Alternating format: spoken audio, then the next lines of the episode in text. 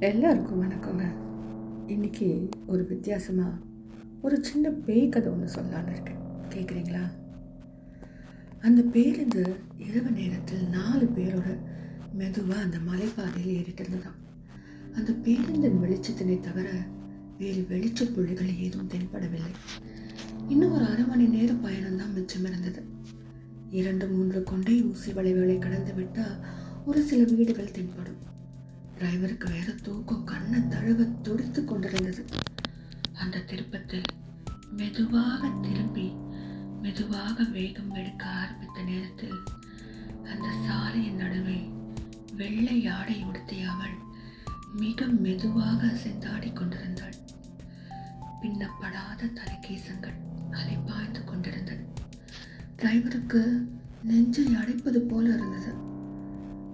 இந்த நடுநசியில ஐயோ எல்லாரும் சொல்ற போல மோகினியோ ஐயோ நாக்கு மேல் அன்னத்துடன் ஒட்டி கொண்டது. அவரை அறியாமலே பேருந்து நின்றது. அவள் இப்போது போகிறாளா?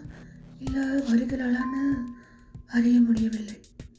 மெதுவாக அந்த பேருந்துடன் நுழைந்தாள். டிரைவருக்கு அந்த மலை குளிரிலும் வேர்க்க ஆரம்பிச்சிடுச்சு. என்னப்பா ராமு ஏன் இப்படி வேர்த்தி கொட்டுற? ஏதாவது பேய் பிசாச பார்த்தியாப்பா? என்னாச்சு? அந்த குரல் கேட்ட குரலா இருக்கணுமே. திரும்பி பார்த்தான். வைதேகி பாட்டி நின்றுட்டு இருந்தா வெள்ளை ஆடையில். இது பேய் கதைன்னு சொல்லிதான் நான் சொன்னேன். ஆனால் இது நமக்குள்ளே இருக்கிற பேய் தான் வேட்டி பார்க்குது. நம்ம எல்லா விஷயங்களும் பார்க்குற விதத்தில் பார்த்தா நல்லதாக தான் இருக்கும். நம்மளோட கண்ணோட்டம் என்ன? நம்மளோட பர்ஸ்பெக்டிவ் என்ன? நம்ம பார்க்குற நோக்கம் சரியானதா? என்று கொஞ்சம் யோசிச்சு பார்த்தா எந்த விஷயம்னாலும் சரியான விஷயமாக தான் தோணும். இல்லையா?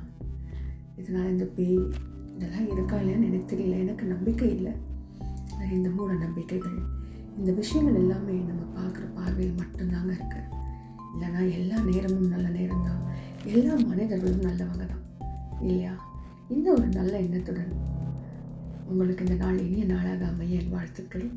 இன்னும் பல கதைகள் கவிதைகளுடன் நான் உங்களை சந்திக்க வருகிறேன். திவியுடன் கதைக்கலாம்.